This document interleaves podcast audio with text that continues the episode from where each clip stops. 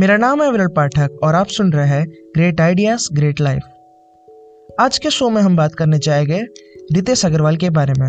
अगर आपको नहीं पता रितेश अग्रवाल कौन है तो रितेश अग्रवाल ओयो रूम को फाउंड किए हैं।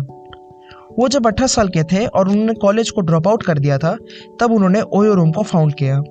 वैसे तो रितेश एक छोटे से उड़ीसा के गाँव से बिलोंग करते हैं, जहाँ की लिटरेसी रेट बीस प्रतिशत है। वो अपने सिस्टर से इंस्पायर होकर आठ साल की उम्र में डिसाइड किया कि वो बड़े होकर एक एंटरप्रेन्योर बनेंगे और आज वो इंडिया के यंगेस्ट सीईओ है। जब मैं उनके बारे में रिसर्च कर रहा था तो रिसर्च करते करते मुझे उनकी एक ऑडियो क्लिप मिली। और ये ऑडियो क्लिप मैं आपको सुनाने जा रहा हूँ। तो इसे प्लीज़ केयरफुली सुनिएगा। इस ऑडियो क्लिप में रितेश अग्रवाल ने खुद ही अपनी स्टोरी बताई है स्टार्टिंग से लेके ओयो रूम को फाउंड करने तक की। तो प्लीज़ ये ऑडियो को अच्छे से सुनिएगा।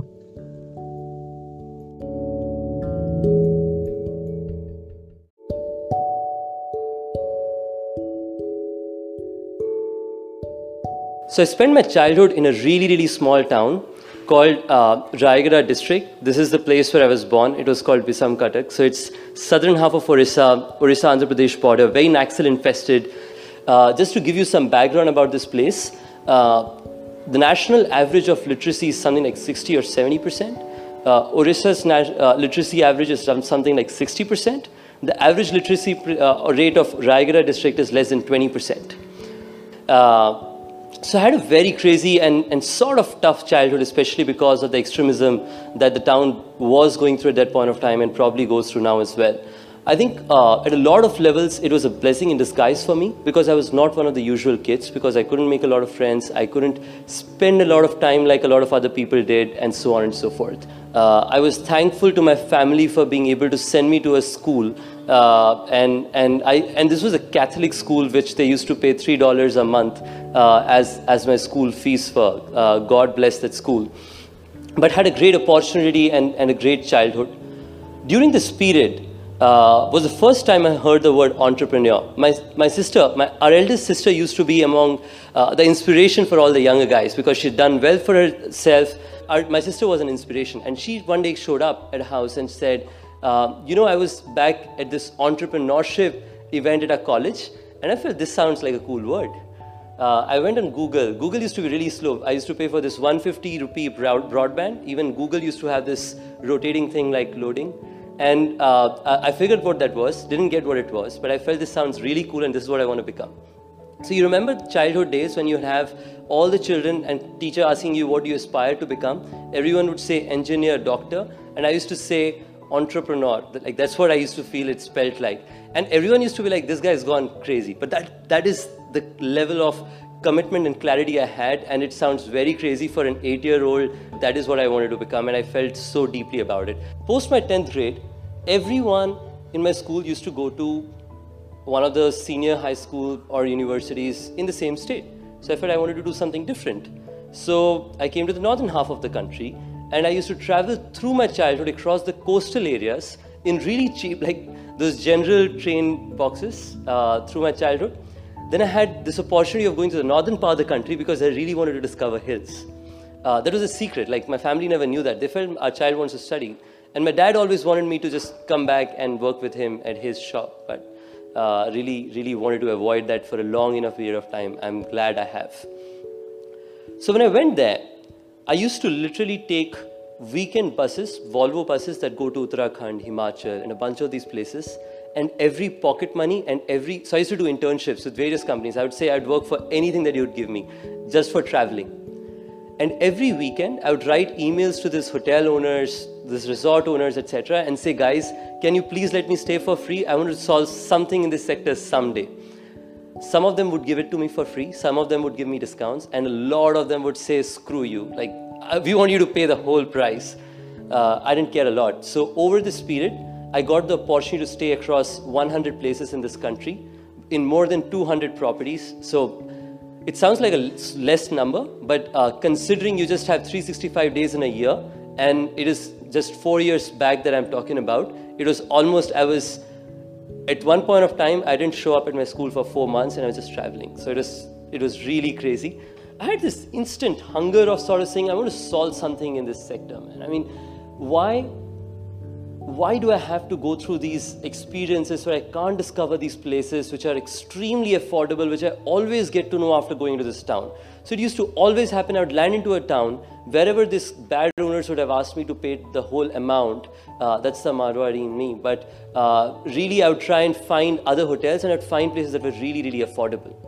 So I felt I wanted to solve it. Uh, you know, as I say, necessity is the mother of invention. So I started Oravel, which was India's first marketplace of villas, serviced apartments, bed and breakfast, etc., etc. Did that for a period of six months and continued to travel during that period as well. So this whole travel was happening during this period as well. Now what happened was this. The bulb would have glowed, but it did not. For six months, my, my failure trail in life continued. I failed in two companies before Oyo came up. The reality was, during the six months, everyone who stayed with us came back with issues that were significantly different. Everyone came back saying, just to give you a jigsaw of experiences, we land the city, call the hotel owner, he won't pick the phone, reach the hotel, no signboards, reach inside the reception, receptionist sleeping topless, get in the be bedroom, mattresses torn apart, washroom don't have uh, water, they're leaking all the time, breakfast has worms, can't pay by credit card, and so on and so forth. I felt terrible about it. And you know what? Every, when I felt that this is this problem, I started talking to a lot of people I knew, and I said, I want to solve this problem. There, there is this real problem out there, which is of having predictable experiences in these hotels. Why don't I solve it? And almost everyone told me, hey, you know what? Uh, this is not scalable. Like this is, uh, anyone who's been in this entrepreneurial uh, community would hear this word and jargon very often. But you know what? I had heard something amazing which I, which I felt very deeply about, and, and I did a lot of reading, right? Uh, Steve Jobs once said, uh, innovation is what differentiates leaders versus followers. So I felt like I want to be a leader. I want to be someone who creates and solves for something and doesn't do something for the sake of building a business. So I felt even if I operate just two hotels, I will operate them so well that consumers will at least have a better experience from what they have today. Maybe it won't be foolproof, maybe it won't be one of the five stars, but it'll be definitely way better than what consumers have today. And they can predict what kind of experiences they're going to get.